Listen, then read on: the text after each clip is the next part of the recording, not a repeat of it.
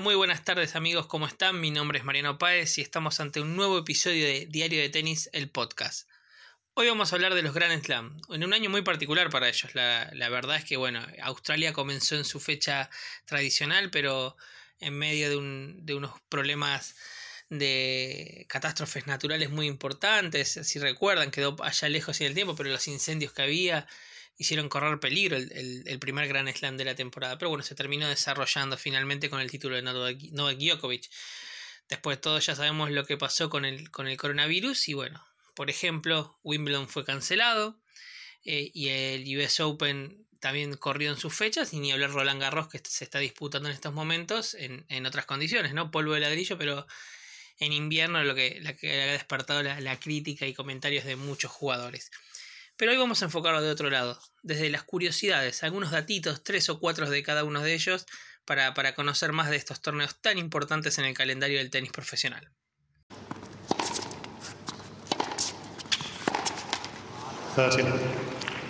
Comenzamos el recorrido, como decíamos, con el Australia Open, el torneo que quizás podemos catalogar como más moderno, si bien tiene más de 100 años de, de disputa, es uno de los últimos torneos grandes en agregarse al tenis y bueno, como, como curiosidad, podemos empezar que, bueno, desde la primera edición, justamente en 1905, se jugó en siete sedes diferentes e incluso en dos países, porque no solo fue en Australia, sino que en algún momento también fue en Nueva Zelanda. En Australia, en ciudades que han tenido luego torneos ATP, como Perth, eh, Brisbane, Adelaide, Sydney y lo que es actualmente Melbourne, lo, que, lo cual no deja de ser llamativo. otra, otra curiosidad es que el, el, el abierto de Australia se jugaba sobre césped, hasta 1987 se disputó sobre, sobre césped. Y desde ahí pasaron a la superficie dura, que fue cambiando en estos más de 30 años eh, con respecto a la velocidad. Y se puede notar con algunos resultados que se fueron dando, pero bueno, desde ahí se pasó a, un cemento, una, una especie de, de, superficie rápida, mucho más rápida que, que otros torneos, pero no, no, no necesariamente siendo de las más veloces del circuito. Ahí, Mats Wilander es el único tenista que ganó tanto en césped como en cemento. Un dato muy curioso del reconocido tenista sueco. Yendo un poco para los tenistas españoles, Rafa Nadal es el único tenista que, ganó título ahí, en singles. No hay otro campeón español, ni en varones, ni en mujeres. En mujeres directamente no hubo nunca. Y para cerrar el recorrido por, por Australia, el Australia Open, la campeona más joven sigue siendo Martina Hingis, con 16 años y 4 meses, en tanto que en la categoría masculina, el local Ken Roswell lo hizo en 1953 con apenas 18 años y 2 meses. Hoy con épocas del Big Three y, jugadores manteniéndose eh, su vigencia, tanto en varones como en mujeres, parece difícil lograr algunos de esos récords, pero bueno, siguen, siguen estando ahí vigentes esas dos marcas.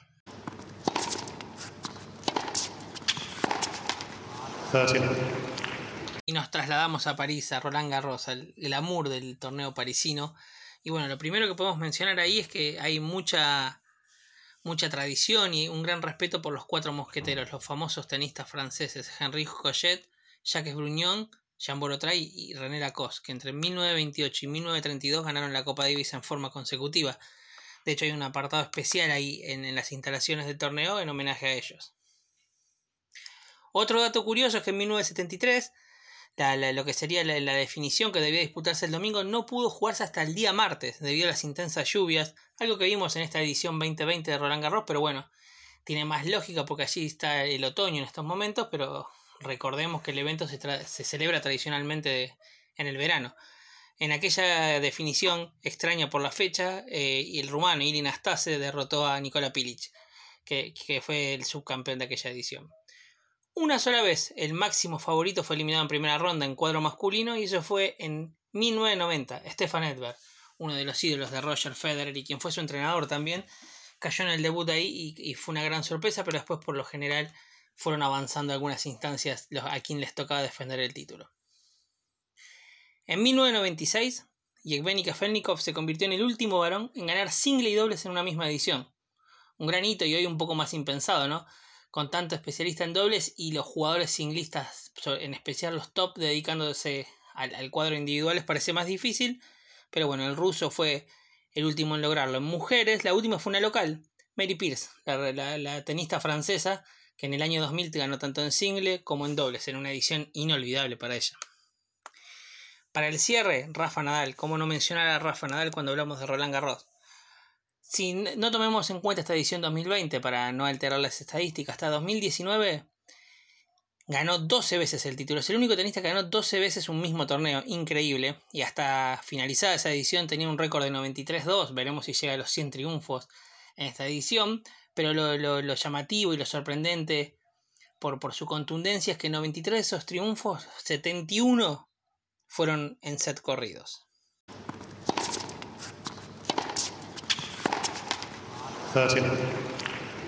Y si en Roland Garros hablamos de tradición, en Wimbledon, ¿qué podemos decir? El torneo que es la tradición en el circuito tanto de caballeros como de mujeres.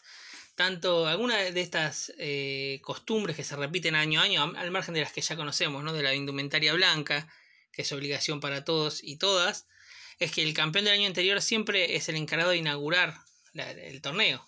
Siempre vemos al último campeón de varones inaugurar el lunes 10 y media de la mañana, horario puntual, como es, costumbre en los británicos, en, arrancar la defensa de su título.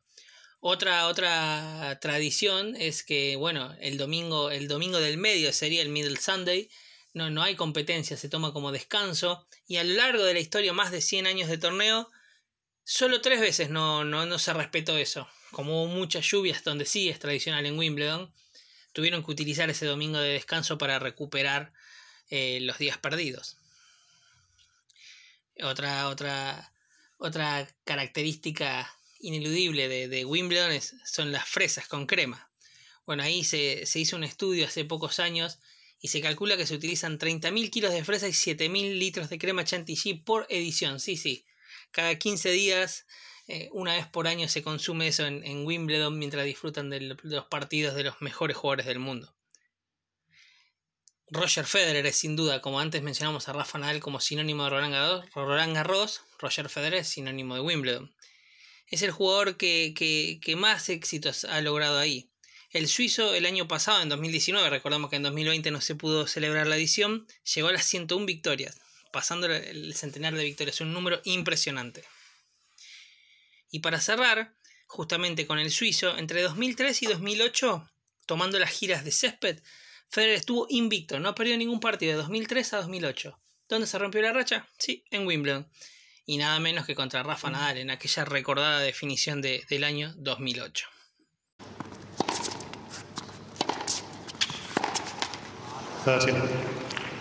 Y llegamos al último Grand Slam. Hablamos del, de la, del show, de la fiesta que ofrece siempre el US Open. En este 2020 no, no lo pudimos disfrutar porque no se pudo celebrar con público, pero ya fue un éxito que se pueda jugar cuando parecía todo muy complicado. Bueno, este torneo siempre ofrece algo diferente. Eh, sesiones nocturnas largas, que ahora vamos a hablar de eso, pero bueno, como primer curiosidad, dato llamativo, es el único Gran Slam que se disputó en, disputó en tres superficies diferentes, ¿sí? Se jugó inicialmente en césped, luego tuvo un breve paso por el polvo de ladrillo, que Guillermo Vilas ha ganado el torneo allí, y ahora cemento. Hace más de, tres décadas jugándose en cemento, un poco más de tres décadas, donde se juega en Flashing Meadows. Bueno, y, ¿se acuerdan que mencionamos al principio que en, que en Australia Matt Wilander había ganado en dos superficies? Bueno, Jimmy Connors ganó en las tres superficies, título en singles claramente uno de los mejores tenistas de la historia que, dejó su huella ahí en el US Open. Desde 1973 el US Open también fue pionero en el tema de la igualdad de premios. En aquella edición se empezó a respetar que tanto los varones como las mujeres debían cobrar los mismos premios en las mismas rondas.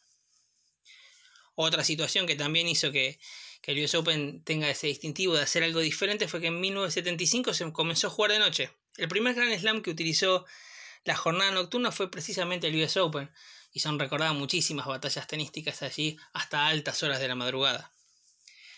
Para cerrar, un, dato que nuevamente tiene a Roger, a Roger Federer en, primera plana, y es que junto a Serena Williams son los jugadores en activos, los jugadores activos con más títulos en singles, ¿sí?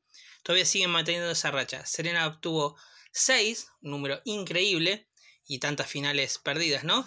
Y Roger con 5 sigue siendo el máximo ganador en activo.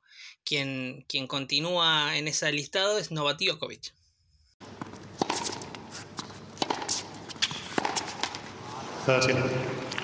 Y bueno, eso fue todo recorriendo un poquito, marcando 3-4 cositas de cada Gran Slam que siempre son interesantes, llamativas. ¿Cuál es el torneo favorito de ustedes? Nos gustaría saber, que nos puedan comentar. Ya saben que nuestras redes sociales son Diario de Tenis y, pueden comentarnos, escribirnos y, contarnos cuál es su torneo favorito y, y qué partido recuerdan. Mi nombre es Mariano Páez y esto fue todo por hoy. ¡Oh!